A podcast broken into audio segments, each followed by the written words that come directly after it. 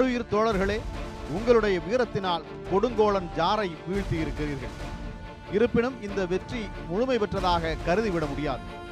ஜாரின் அதிகாரத்தை முதலாளிகளும் பண்ணையார்களும் தங்கள் வசம் எடுத்துக் கொண்டுள்ளனர். ஏழைகளை செல்வ சீமான்கள் சுரண்டுவதையே இவர்கள் ஆதரிப்பார்கள்.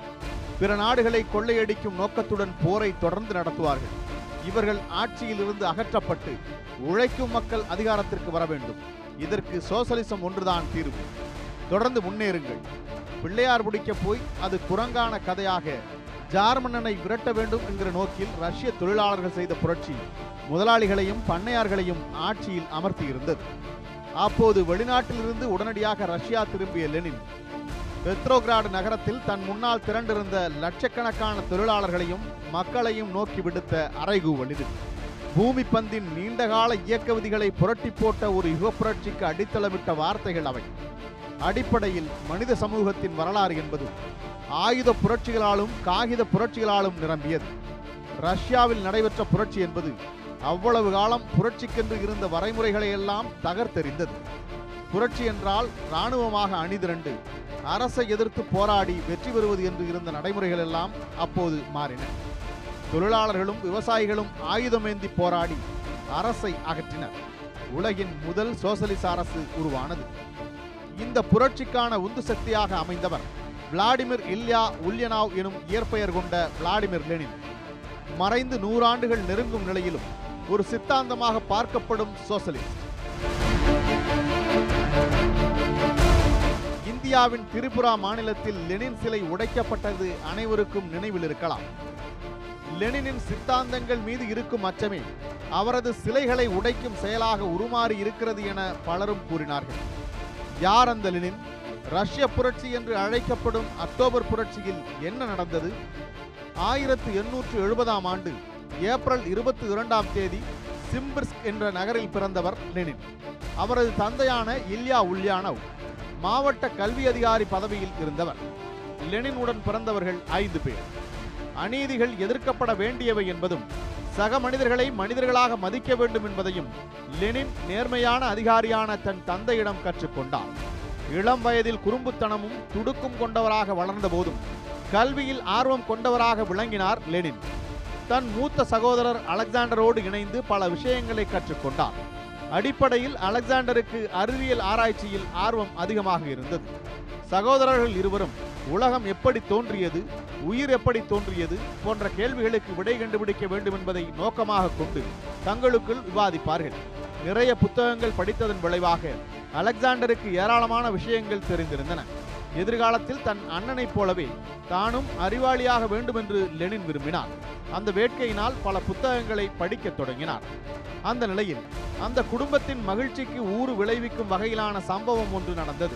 ஆம் லெனினின் தந்தை நோய் காரணமாக மரணமடைந்தார். கடவுள் மீதான நம்பிக்கை அவருக்கு குறையத் தொடங்கிய புள்ளி இதுதான்.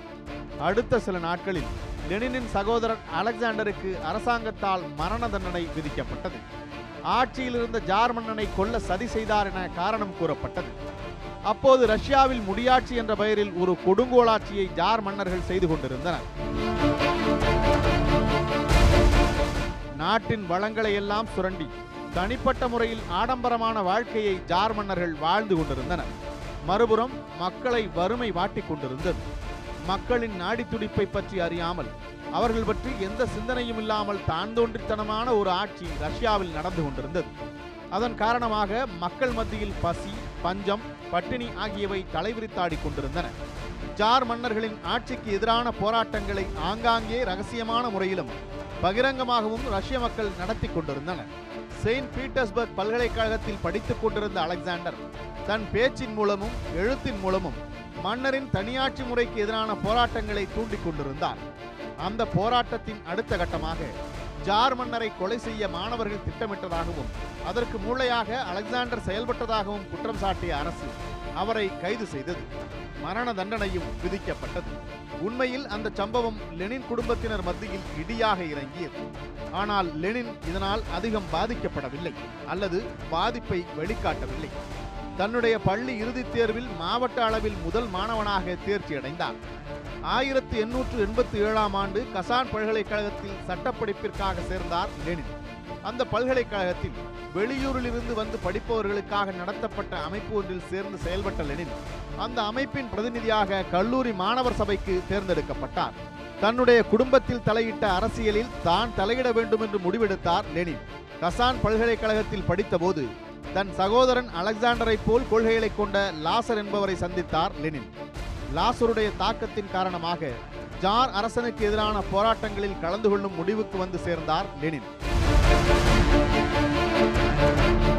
கசான் பல்கலைக்கழக மாணவர்கள் ஜார் மன்னனை எதிர்த்து போராட்டங்களை நடத்தி கொண்டிருந்தனர். மக்களின் உரிமைகள் மதிக்கப்பட வேண்டும் நாட்டில் நடைபெறும் ஆட்சி சட்டத்தின் அடிப்படையில் நடைபெற வேண்டும் என்பதே மாணவர்களின் கோரிக்கையாக இருந்தது. மாணவர்களின் போராட்டங்களை எந்த அதிகார வர்க்கமும் விரும்புவதில்லை. கசான் பல்கலைக்கழகம் கடுமையான கண்காணிப்பின் கீழ் வந்தது. ஆயிரத்து எண்ணூற்று எண்பத்தி ஏழாம் ஆண்டு டிசம்பர் மாதம் கசான் பல்கலைக்கழக மாணவர்கள் அரசுக்கு எதிரான போராட்டம் ஒன்றை முன்னெடுத்தனர். ஆனால் அந்த போராட்டம் அரசால் ஒடுக்கப்பட்டது. போராட்டத்திற்கு மூளையாக செயல்பட்டதாக குற்றம் சாட்டி லெனினும் கைது செய்யப்பட்டார். கைது செய்ததோடு நில்லாமல் கசான் பல்கலைக்கழகத்திலிருந்து லெனினை நீக்கும் நடவடிக்கைகளை எடுத்தது ரஷ்யாவின் உள்துறை. பல்கலைக்கழகத்திலிருந்து நீக்கப்பட்டார் லெனின். உள்துறை அமைச்சகத்திடமிருந்து அவர் மீதான தண்டனைகளை தளர்த்த கோரி லெனினின் தாயார் மன்றாடி கேட்டுக்கொண்டதை அடுத்து அவர் மீண்டும் கசான் நகருக்கு திரும்ப அனுமதி அளிக்கப்பட்டது. ஆனால் பல்கலைக்கழகத்திற்கு அவர் அனுமதிக்கப்படவில்லை. பின்னர் தன்னுடைய சட்டப்படிப்பை தொடர்ந்த லெனின் வழக்கறிஞராக பணிபுரிய தொடங்கினார்.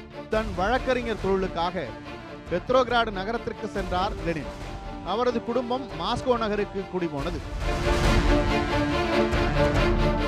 பெத்ரோகிராடு நகரில் ஒரு வழக்கறிஞராக லெனின் நடத்திய வழக்குகள் பெரும்பான்மையானவை. ஏழை தொழிலாளர்கள் சம்பந்தப்பட்டவை.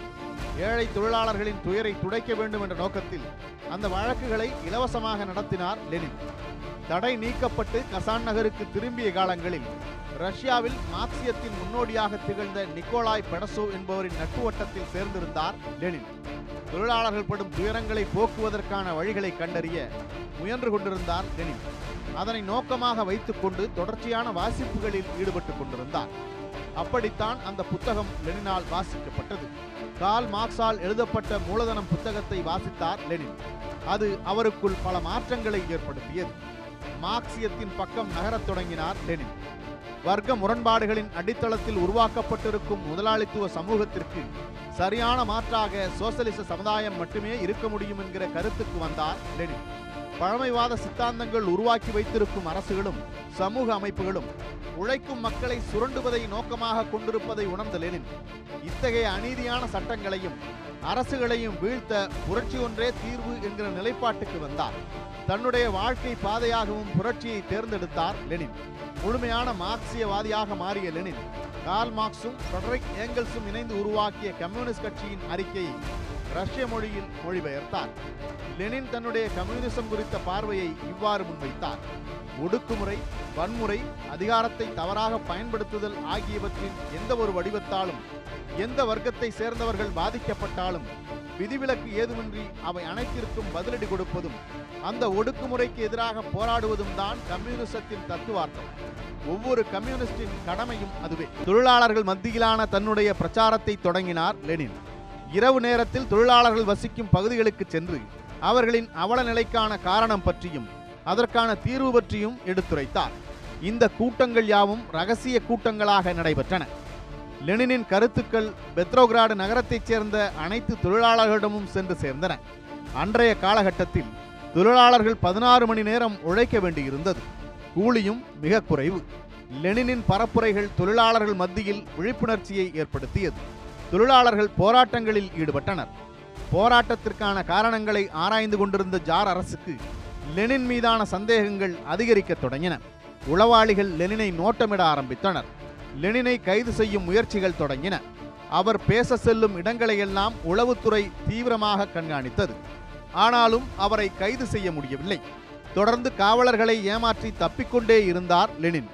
ஆயிரத்து எண்ணூற்று தொன்னூற்று ஏழாம் ஆண்டு லெனினும் அவருடைய தோழர்களும் கைது செய்யப்பட்டனர். அப்போது கைது செய்யப்படுபவர்கள் சைபீரியாவிற்கு நாடு கடத்தப்படுவது ரஷ்யாவின் வழக்கமாக இருந்தது. லெனினோடு சேர்ந்து நாடு கடத்தப்பட்ட தோழர்களில் முக்கியமானவர் நடேஷ்தா கிரிப்ஸ்கயா. அவர் லெனினின் காதலி. ஆயிரத்து எண்ணூற்று தொண்ணூற்றி எட்டாம் ஆண்டு ஜூலை பத்தாம் தேதி அன்று லெனினும் கிரிப்ஸ்கயாவும் திருமணம் செய்து கொண்டனர். சைபீரியாவில் இருந்த நேரத்தை புத்தகம் எழுதுவதில் செலவிட்டார் Lenin. The development of capitalism in Russia என்ற புத்தகம் லெனின் சைபீரியாவில் இருந்தபோது ஆயிரத்து எண்ணூற்று தொன்னூற்று ஒன்பதில் எழுதப்பட்டது. மூன்றாண்டு தண்டனை முடிந்து ஆயிரத்து தொள்ளாயிரமாவது ஆண்டு சைபீரியாவிலிருந்து ரஷ்யா திரும்பிய லெனின் ஸ்கோவ் நகரில் தங்கியிருந்தபோது முக்கியமானதொரு முடிவிற்கு வந்து சேர்ந்திருந்தார். லெனினின் கருத்துப்படி புரட்சியின் நோக்கங்கள் முதலில் மக்களை சென்று சேர வேண்டும். பாதிக்கப்பட்ட மக்களுக்கு பாதிப்பை உணரச் செய்ய வேண்டும். அதன் மூலம் அவர்களை கோபம் கொள்ளச் செய்து தத்துவார்த்த ரீதியில் அவர்களை உள்ளிழுக்க வேண்டும். பின்னர் போராட்ட களத்திற்கு சென்று சேர வேண்டும் என்பது அவரது நோக்கம். ஆயுத புரட்சியோ அரசு நிறுவனங்களை கைப்பற்றுவதையோ புரட்சியின் இறுதிக்கட்டமாகவே கருதினார் லெனின். கருத்துக்களை மக்கள் மத்தியில் கொண்டு போய் சேர்ப்பதற்கான ஆயுதமாக லெனின் தேர்ந்தெடுத்தது பத்திரிகைகளை. ஸ்கோ நகரில் இருந்தபோதே ரஷ்ய மார்க்சிஸ்ட் கட்சிக்கென்று இஸ்க்ரா என்கிற பத்திரிகையை தொடங்க தீர்மானித்தார் லெனின். ரஷ்ய மார்க்சிஸ்ட் கட்சியின் பெயர் அப்போது Russian social democratic labour party என்று மாறியிருந்தது. இஸ்க்ரா என்றால் தீப்பொறி என்று பொருள். புரட்சி எனும் பெருந்தீ பற்றும் தீப்பொறியாக அந்த பத்திரிகையை லெனின் உருவாக்க முயன்றபோது மீண்டும் ஒரு சிக்கல் எழுந்தது. லெனின் மீண்டும் ரஷ்யா வந்த ஆயிரத்து தொள்ளாயிரமாவது ஆண்டில் ரஷ்ய தொழிலாளர்களிடையே மீண்டும் போராட்டங்கள் வெடித்திருந்தன. போராட்டங்களுக்கு காரணம் லெனின் தான் என குற்றம் சாட்டிய ஜார் அரசு அவரை மீண்டும் நாடு கடத்தியது. ரஷ்யாவிலிருந்து வெளியேறிய லெனின் மேற்கு ஐரோப்பாவை நோக்கி பயணித்தார். சுவிட்சர்லாந்தின் கார்சியர் நகரத்தில் நடைபெற்ற கம்யூனிஸ்ட் கட்சியின் மாநாட்டில் லெனினின் திட்டங்களை சக கம்யூனிஸ்ட் கட்சி தோழர்கள் ஏற்றுக்கொண்டனர். முனிச் நகரிலிருந்து இஸ்க்ரா பத்திரிகையை நடத்துவது என்று தீர்மானிக்கப்பட்டது.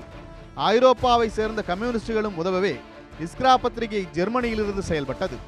ரஷ்ய மக்கள் மத்தியில் புரட்சி கருத்துக்கள் இஸ்ரா வழியே சென்று சேர்ந்தன. வெளிநாடுகளில் தலைமறைவாக இருந்த லெனின் தன்னுடைய பெயரை அவ்வப்போது மாற்றிக் கொண்டிருந்தார். அதில் ஒரு பெயர்தான் லெனின். தன்னுடைய இயற்பெயரான விளாடிமிர் இல்யா உல்யனாவ் என்ற பெயரை விளாடிமிர் லெனின் என ஒருமுறை மாற்றினார். பின்னர் அந்த பெயரே அவருக்கு நிலைத்துவிட்டது. சைபீரியாவில் ஓடும் லேனா ஆற்றின் மீது கொண்ட ஈர்ப்பினால் லெனின் அந்த பெயரை வைத்திருக்கலாம் என்றும் கூறப்படுகிறது. முனிச் நகரில் இருந்தபடி தன்னுடைய செயல்பாடுகளை தொடர்ந்தார் லெனின். விரைவில் கிறிஸ்கயாவும் அவரோடு இணைந்து கொண்டார். புரட்சிக்கான நடவடிக்கைகளை இருவரும் இணைந்தே மேற்கொண்டனர். ரஷ்ய சமூக ஜனநாயக கட்சியின் கொள்கைகள் குறித்து இஸ்க்ராவில் தொடர்ந்து எழுதி வந்தார் லெனின். அதே நேரம் ரஷ்யாவில் கம்யூனிசத்தை பின்பற்றக்கூடிய புதிய அமைப்பு ஒன்றும் உருவாகியிருந்தது. நரோத்னிக்குகள் என்று அழைக்கப்பட்ட அந்த பிரிவினர் நடுத்தர வர்க்க மக்களையே முன்னிறுத்தினர். அவர்களின் நோக்கம் புரட்சியை பண்ணையாளர்கள் முன்னெடுக்க வேண்டும் என்பதாக இருந்தது. அந்த புரட்சியால் உருவாகும் அரசானது பண்ணை முதலாளிகளுக்கான அரசாக இருக்கும் என்பது அதன் அர்த்தம். நரோத்னிக்குகளை லெனின் மிக கடுமையாக விமர்சித்தார். ஜெர்மனியில் இருந்து லண்டனுக்கு சென்றார். லண்டனில் டிராட்ஸ்கியுடன் லெனினுக்கு நட்பு ஏற்பட்டது. ஆயிரத்து தொள்ளாயிரத்து மூன்றாம் ஆண்டு லண்டனில் ரஷ்ய சமூக ஜனநாயக கட்சியின் மாநாடு நடைபெற்றது. தலைமை பதவி குறித்த சர்ச்சை ஒன்றின் காரணமாக கட்சியில் போல்ஷ்விக்குகள் மென்ஷ்விக்குகள் என இரண்டு பிரிவுகள் தோன்றின. கட்சிக்கு தலைவர் என ஒருவர் தேவையில்லை. கட்சியில் இருக்கும் எல்லோரும் தலைவர்கள் போல் செயல்பட வேண்டும் என்கிற வாதத்தை முன்வைத்தார் மார்டோ. லட்சியத்தை அடைய வேண்டுமென்றால் வலிமையான தலைமை வேண்டுமென்றார் லெனின். ஆதரவாளர்கள் அதிகமாக இருந்ததால் தன்னுடைய ஆதரவாளர்களை பெரும்பான்மையினர் என பொருள்படும் போல்ஷ்விக்குகள் என அழைத்தார் லெனின். அதற்கு எதிர்ப்பதமாக சிறுபான்மையினர் என பொருள்படும் மென்ஷ்விக்குகள் என்ற பெயரில் தன்னுடைய ஆதரவாளர்களை அழைத்தார் மார்டோ. லண்டன் மாநாட்டிற்கு பின் போல்ஷ்விக்குகளும் மென்ஷ்விக்குகளும் கடுமையாக மோதிக்கொண்டனர். மென்ஷ்விக்குகளை சந்தர்ப்பவாதிகள் என விமர்சித்தனர் போல்ஷ்விக்குகள். பதிலுக்கு லெனினை சர்வாதிகாரி என்று மென்ஷ்விக்குகள் விமர்சித்தனர். இந்த பூசல்கள் காரணமாக இஸ்க்ரா பத்திரிகையின் ஆசிரியர் குழுவிலிருந்து மே ஆயிரத்து தொள்ளாயிரத்து நான்காம் ஆண்டில் ராஜினாமா செய்தார் லெனின். பின்னர் one step forward two steps back என்ற நூலில் தன்னுடைய நிலை குறித்து விளக்கினார் லெனின். காலப்போக்கில் போல்ஷ்விக்குகளின் ஆதிக்கம் கட்சியில் அதிகமானது. ஆயிரத்து தொள்ளாயிரத்து ஐந்தாம் ஆண்டு ஜனவரி இருபத்தி இரண்டாம் தேதி மாநில அரசுகளுக்கான அதிகாரத்தை குறைக்க வேண்டும் வேலை நேரம் ஊதியம் போன்றவற்றை முறைப்படுத்த வேண்டும் என கோரிக்கை விடுத்து ஜார் மன்னரிடம் மனு அளிக்க பத்தாயிரத்திற்கும் மேற்பட்ட தொழிலாளர்கள் செயின்ட் பீட்டர்ஸ்பர்க் சதுக்கத்திலிருந்து பேரணியாக செல்ல முயன்றனர். ஜார் மன்னரின் ராணுவம் அவர்கள் மீது தாக்குதல் நடத்தியதில் இருநூறுக்கும் மேற்பட்ட தொழிலாளர்கள் பலியானார்கள். ஆறாயிரத்திற்கும் மேற்பட்ட தொழிலாளர்கள் கைது செய்யப்பட்டனர். இந்த சம்பவம் சிவப்பு ஞாயிறு அல்லது இரத்த ஞாயிறு என வரலாற்றில் இடம்பெற்றிருக்கிறது. இதனையடுத்து நாடு முழுவதும் இருந்த தொழிலாளர்கள் போராட்டங்களில் குதித்தனர். அந்த போராட்டங்களில் ஈடுபடும்படி போல்ஷிக்குகளை பணித்தார் லெனின். போராட்டத்தில் பங்கெடுப்பதற்காக ஜெர்மனியில் இருந்த லெனினும் ரஷ்யா திரும்பினார். எழுச்சி ஆரம்பமாகிவிட்டது. தெருவில் இறங்கி அரசுக்கு எதிராக போராடுங்கள். சுதந்திரத்திற்கான செயின்ட் பீட்டர்ஸ்பர்க்கின் எழுச்சிக்கு துணையாக வர மாஸ்கோவும் காகசஸும் போலந்தும் தயாராக உள்ளன. வெற்றி அல்லது மரணம் என்பதே நம் முழக்கமாக இருக்க வேண்டும். தொழிலாளர்களை நோக்கி அறைகூவல் விடுத்தார் லெனின். துரதிருஷ்டவசமாக அந்த போராட்டம் வெற்றி பெறவில்லை. அரசால் ஒடுக்கப்பட்டது. லெனினை கொன்றுவிடும்படி தன் படைகளுக்கு உத்தரவிட்டார் ஜார் மன்னர். தன்னை கொல்வதற்கான முயற்சிகள் நடப்பதை அறிந்த லெனின் வெளிநாட்டுக்கு தப்பிச் சென்றார். ஆயிரத்து தொள்ளாயிரத்து ஐந்தாம் ஆண்டு லண்டனில் மீண்டும் ரஷ்ய சமூக ஜனநாயக கட்சியின் மாநாடு நடைபெற்றது. அந்த மாநாட்டிற்கு பின்னர் கட்சியின் செலவுகளுக்காக வங்கிகள் தபால் நிலையம் உள்ளிட்ட அரசு அலுவலகங்களை கொள்ளையடிக்கும் முயற்சிகளை எடுக்க வேண்டும் என்கிற போல்ஷ்விக்குகளின் கோரிக்கைகளை லெனின் ஏற்றுக்கொண்டார். லினாய்ட் கிராஸின் தலைமையிலான போல்ஷ்விக்குகள் இதுபோன்ற செயல்களில் ஈடுபட்டனர். ஆயிரத்து தொள்ளாயிரத்து ஏழு ஜூன் இருபத்தி ஆறாம் தேதியன்று ஜோசப் ஸ்டாலின் தலைமையிலான போல்ஷ்விக்குகள் ஜார்ஜியாவில் இருக்கும் வங்கியை கொள்ளையடித்தனர். ஆனால் அதனை மென்ஷ்விக்குகள் எதிர்த்தனர். ஆனாலும் போல்ஷ்விக்குகளின் ஆதிக்கம் கட்சியில் அதிகமாக இருந்ததால் அது எடுபடவில்லை. அதே நேரம் போல்ஷ்விக்குகளும் மென்ஷ்விக்குகளும் இணைய வேண்டும் என்கிற கருத்தை முன்வைத்தார் லெனின். இஸ்க்ரா பத்திரிகையிலிருந்து விலகிய பின்னர் புதுவாழ்வு என பொருள்படும் சிசின் என்ற பத்திரிகையில் எழுதி வந்தார் லெனின். சந்தர்ப்பம் என்பது கடவுளுக்கு ஒரு புனைப்பெயர் என்றொரு புகழ்பெற்ற வாசகம் உண்டு. லெனினுக்கு கடவுள் நம்பிக்கை இல்லை என்றாலும் காலம் அவருக்கு அப்படி ஒரு சந்தர்ப்பத்தை அளித்தது. அந்த சந்தர்ப்பத்திற்கு வரலாறு முதலாம் உலகப் போர் என்று பெயரிட்டிருக்கிறது. ஏகாதிபத்தியங்களுக்கு இடையிலான நாடு பிடிக்கும் ஆசையினால் அந்த போர் உண்டானது. அந்த போரில் அமெரிக்கா பிரிட்டன் பிரான்ஸ் உள்ளிட்ட நாடுகள் ஓரணியிலும் ஜெர்மனி துருக்கி ரஷ்யா போன்ற நாடுகள் இன்னொரு அணியிலும் இருந்தன. ரஷ்யா பிரிட்டனுக்கு ஆதரவாக ஜெர்மனிக்கு எதிராக களத்தில் இறங்கியது. அந்த போரை கொள்ளைக்கார போர் என்று விமர்சித்தார் லெனின். முதலாம் உலகப் போரில் ஈடுபட்டதால் ரஷ்யாவின் பொருளாதாரம் மிக மோசமாக பாதிக்கப்பட்டது. மக்கள் மிகுந்த துன்பத்திற்கு ஆளாகினர். புரட்சிக்கு சரியான தருணம் என்பதை உணர்ந்த லெனின் ஜெர்மனியில் இருந்து கொண்டே புரட்சிக்கான ஏற்பாடுகளில் இறங்கினார். புரட்சியை வென்றெடுக்க உகந்த தருணம் ஒன்று லெனினிற்கு வாய்த்தது. ரஷ்யாவின் இராணுவத்தினரும் காவல்துறையினரும் ஜார் மன்னனுக்கு எதிராக புரட்சியில் இறங்கினர். அந்த தருணத்தை பயன்படுத்த வேண்டுமென முடிவெடுத்தார் லெனின். கம்யூனிஸ்ட் கட்சியின் சில தலைவர்கள் அதனை எதிர்த்தனர். இருப்பினும் லெனினின் வாதமே வென்றது. ஆயிரத்து தொள்ளாயிரத்து பதினேழாம் ஆண்டு பிப்ரவரி மாதம் நடந்த புரட்சி வெற்றி பெற்று ஜார் அரசர் வீழ்த்தப்பட்டார். புரட்சி வென்றிருந்தது ஆனால் மக்கள் தோற்றிருந்தனர். ஆம் உழைக்கும் மக்களை ஏமாற்றிவிட்டு முதலாளிகளும் பண்ணையார்களும் அரசாங்கத்தில் அமர்ந்தனர். ஜெர்மனியில் இருந்த லெனின் உடனடியாக ரஷ்யா திரும்பினார். அப்போது மக்கள் மத்தியில் லெனின் ஆற்றிய உரை மக்களுக்கு நம்பிக்கையூட்டியது. எந்த போரில் கலந்து கொள்ள விருப்பமில்லாமல் மக்கள் புரட்சியில் இறங்கினார்களோ அந்த போரில் மக்களை மீண்டும் ஈடுபடுத்தியது புதிய அரசு. கம்யூனிஸ்ட் கட்சி தடை செய்யப்பட்டது. மீண்டும் லெனினை கைது செய்யும் முயற்சிகள் தொடங்கின. இந்த முறை தலைமறைவான லெனின் வெளிநாடுகள் எதற்கும் செல்லவில்லை. மாறாக ரஷ்யாவிற்கு உள்ளேயே மாறுவேடங்களில் பதுங்கியிருந்தார். போரில் ஈடுபட்டு சாமானியர்கள் மரணமடைந்து கொண்டிருந்தனர். மக்களை ஒடுக்கும் புதிய சட்டங்கள் பல இயற்றப்பட்டன. ரஷ்யா மீண்டும் கொதிநிலைக்கு சென்றது. புரட்சிக்கான காலகட்டம் வந்துவிட்டதை உணர்ந்த லெனின் ஆயுத போராட்டத்தை உடனடியாக தொடங்க வேண்டும் என்று முடிவு செய்தார். இந்த முறை கம்யூனிஸ்ட் கட்சிக்கிலிருந்த இருந்த சிலரே திட்டங்களை வெளியே சொல்வதை கண்டறிந்த லெனின் புரட்சியை திடீரென தொடங்க முடிவெடுத்தார். தொழிலாளர்களுக்கு அந்த தகவல் கொண்டு போய் சேர்க்கப்பட்டது. திட்டமிட்ட நாளுக்கு முன்னதாகவே நவம்பர் ஏழாம் தேதியன்று புரட்சி தொடங்கியது. உலகின் முதல் சோசலிச அரசு அமைந்ததாக அறிவிக்கப்பட்டது. லெனின் அந்த அரசின் தலைவரானார். பதவியில் அமர்ந்த லெனின் மக்கள் எதிர்பார்த்தது போலவே மற்ற நாடுகளுடன் போர் நிறுத்தத்தை அறிவித்தார். உண்மையான சவால் அதற்கு பின்புதான் காத்திருந்தது. புரட்சியின் வெற்றி என்பது எதிரியை வீழ்த்திவிட்டு அரசமைப்பதில் இல்லை. அதன் பின்னர் நடைபெறும் ஆட்சியில் இருக்கிறது. ஆயுத புரட்சியில் வென்ற பலரும் இதில் தோற்று போயிருக்கின்றனர். ரஷ்யாவும் கியூபாவும் இதில் விதிவிலக்குகள்.